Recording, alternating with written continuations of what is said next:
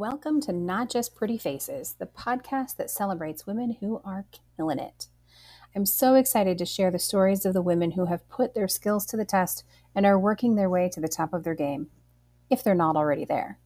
These women are brilliant, funny, and full of powerful magic. They are not just pretty faces. Hi, I'm Rena Jensen, your host and a mental fitness and resilience coach, an advocate for being experience informed, and I help women have more success, better relationships, and less stress, which gives them more happiness in their lives. Let's get started with today's episode.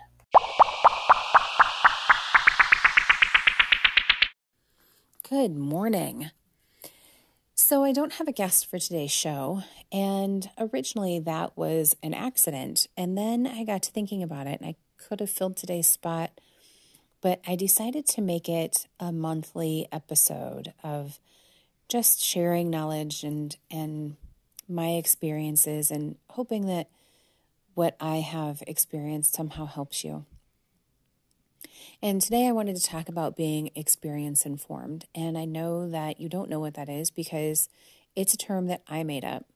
There are other terms that are similar, um, but a lot of a lot of people don't think about being experience informed. And a lot of people do mm. understand what being trauma informed is. We have things like trauma informed workplaces, trauma informed schools, trauma informed communities. And that's fine unless you don't believe you have experienced a trauma or you don't believe that you are responsible for helping other people through their trauma. It only works if we work together. But everybody on the planet has had an experience. We our our entire lives are made up a ser- of a series of experiments.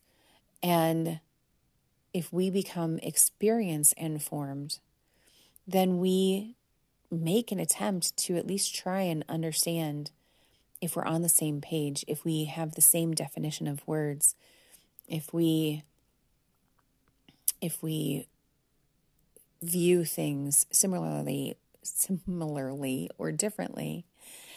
And being experience informed allows us to just take a step back and attempt to understand ourselves but also other people.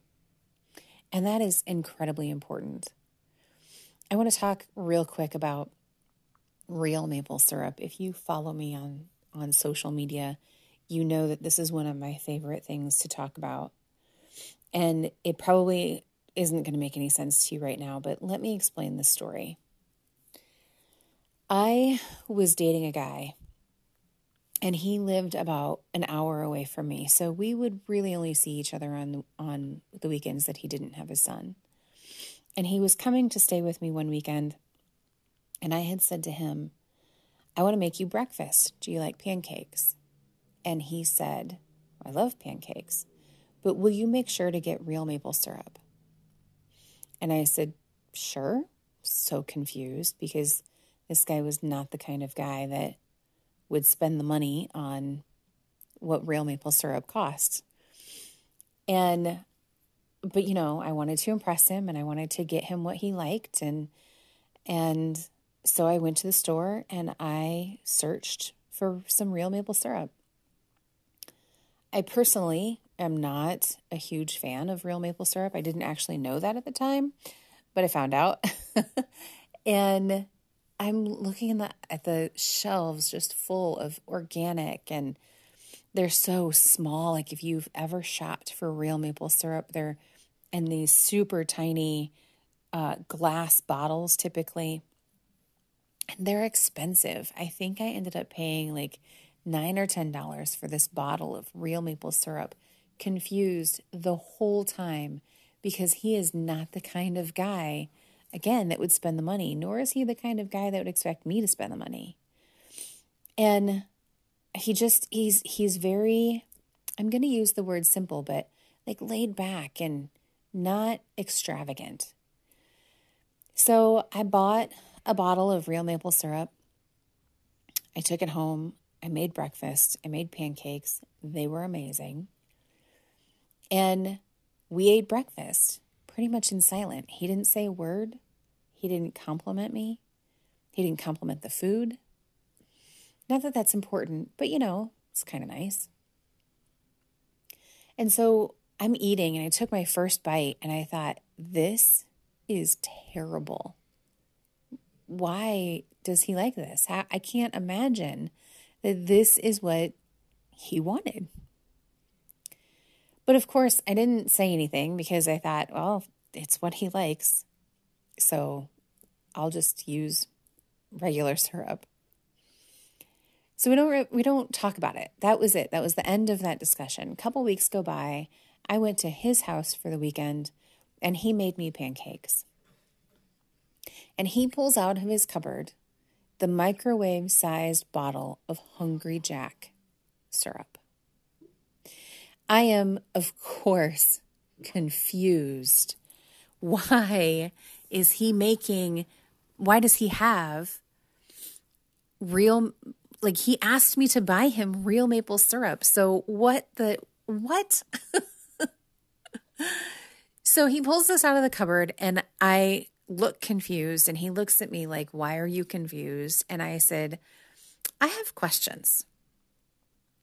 And he said, What? And I said, You asked me to buy you real maple syrup. And his response was, This is real maple syrup. I didn't know what to say. I was like, What? That's just regular syrup. And he said, when you grow up so poor that the only syrup you have is corn syrup for pancakes, this is real maple syrup. I have never looked at syrup the same. And I use that that that story in many presentations that I give about communication and, and coping mechanisms and why am I like this. That's actually the title of the presentation is Why Am I Like This? And I, I, I will say to friends, real maple syrup, right? Because my friends all know the story. And if, if one of us is confused about what's happening or we're having a conversation about another conversation that we've had with somebody else, and they realize that they didn't actually mean the same thing, will say, I mean, real maple syrup, right? It is the epitome of how experiences inform us, how experiences tell us to relate to other people, how experiences tell us how to act in order to be seen, to not be seen, how our experiences are so ingrained in us that they have developed, helped us to develop all of our coping mechanisms. So, if you really want to be experience informed, asking yourself if you have the same definition as an employee, as your spouse, as, as one of your best friends. Do you have the same definition of real maple syrup? Do you have the same definition of working together? Do you have the same definition of quality time? Do you have the same definition of core values, of um, of of vision? Do you have the same definition? Do you have the same understanding of what fine means? I'm fine. Are you fine? What does that mean?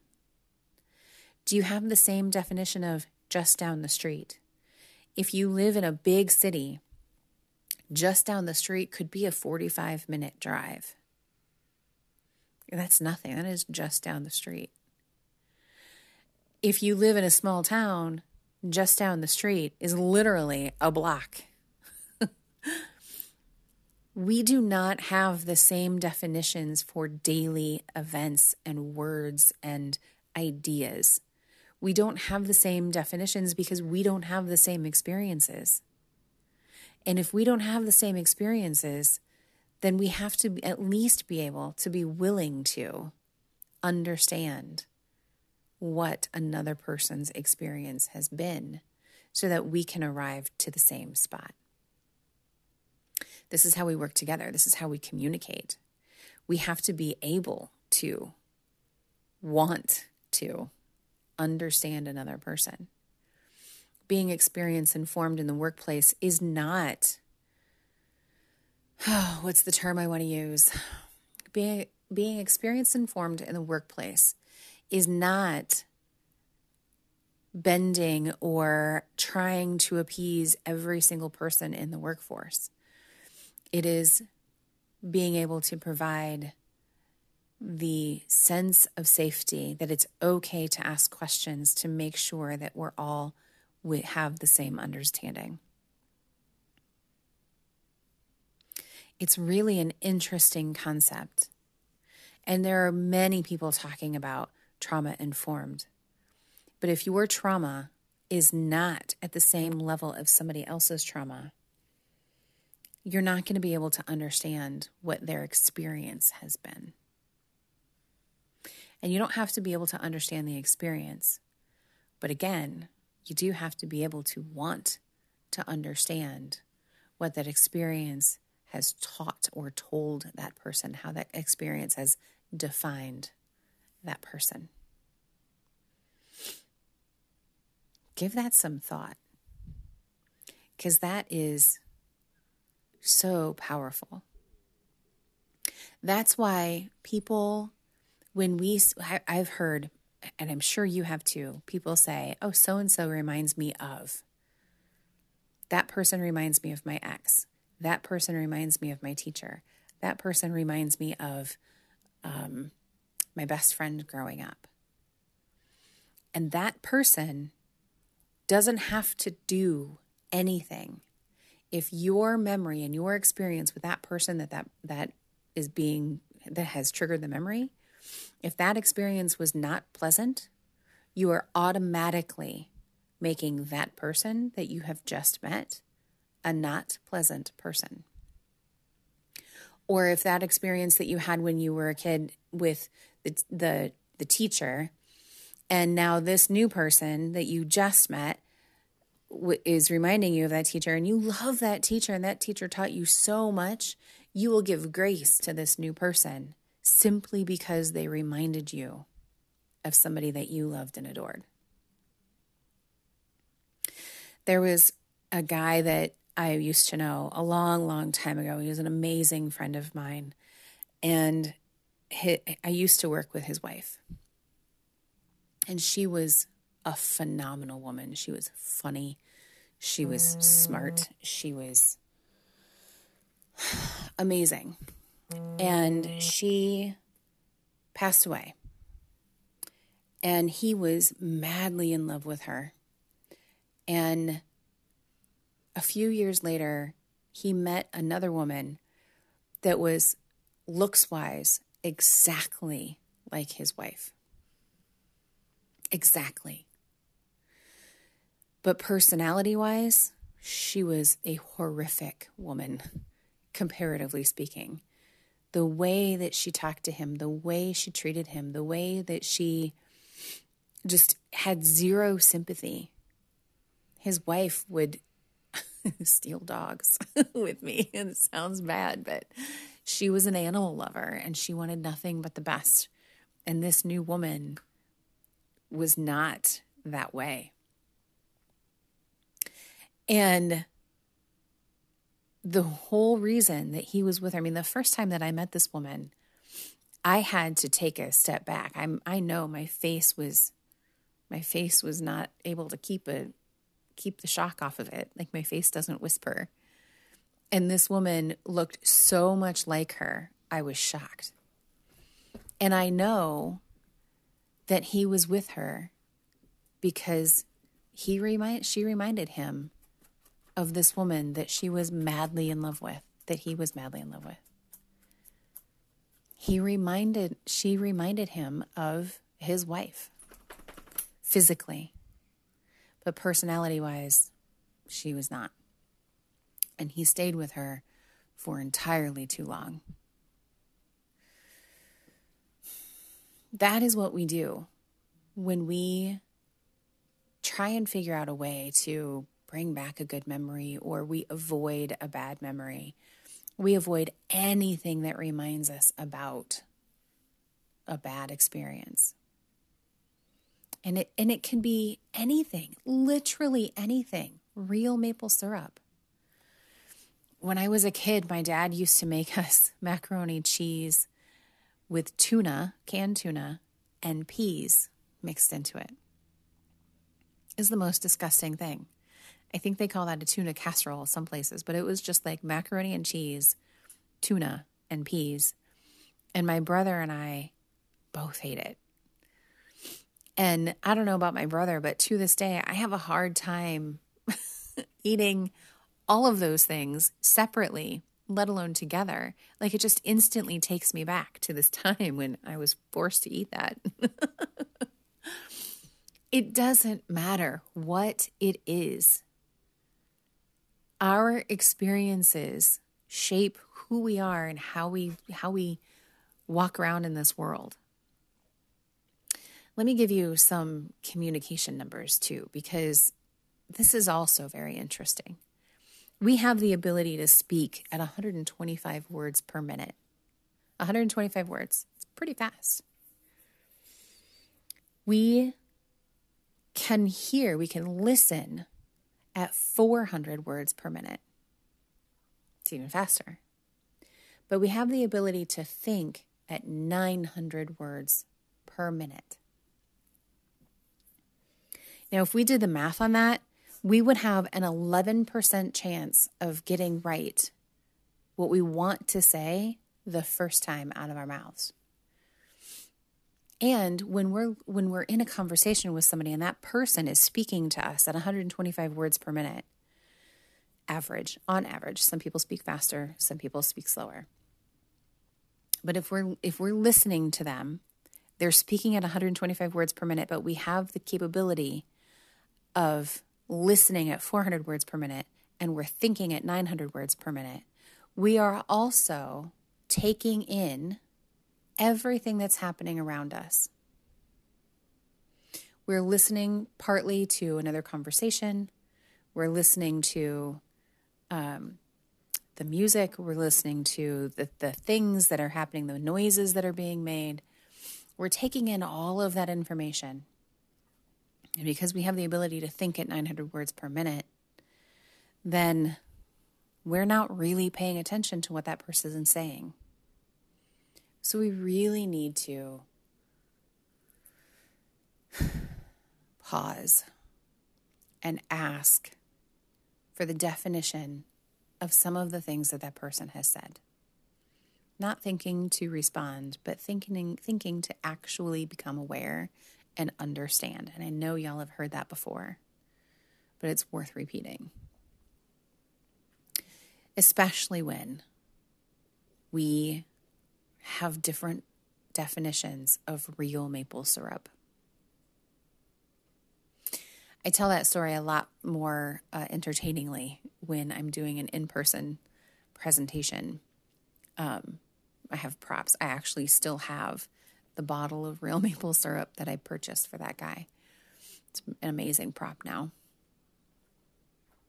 But today, take this time, listen to this episode, and ask yourself Is my definition of real maple syrup the same as my coworker's definition of real maple syrup? Is it the same as my significant other's definition of real maple syrup? Is it the same as my boss's definition of real maple syrup? Of course, real maple syrup is not the word that you're actually going to try and get defined. but whatever setting you are in and whatever it is that you feel like there's just some miscommunication, make an attempt to understand what it is that that person has experienced so that you know this is not, we are not communicating well. You are not responsible for how another person reacts to things that you say. You are not responsible for their emotions. You are not responsible for their behavior. You're only responsible for yours. But this is a big but. You are also responsible to make sure that your message is received in the best possible way. So you are responsible for making sure that the words you're using are accurately interpreted. So make sure that you have the same definition of real maple syrup. That's all I got for today. I much rather prefer, I, I definitely prefer to interview other people, but I also do like sharing some of the nuggets of knowledge that I've got. So, this is my nuggets of knowledge. That's what I'm going to call this episode Nuggets of Knowledge. Thanks for letting me talk that out. Um, so, that, I'm going to do this once a month and I'll try and keep it to about 20 minutes. You people have a phenomenal day. Have the day that you want. You get to decide how it's going to be. And remember, ask do we have the same definition of real maple syrup? Feel free to share the story. I will hear, talk to, and see all of your beautiful souls next week. Thank you. A special thank you to our sponsors for making this episode possible.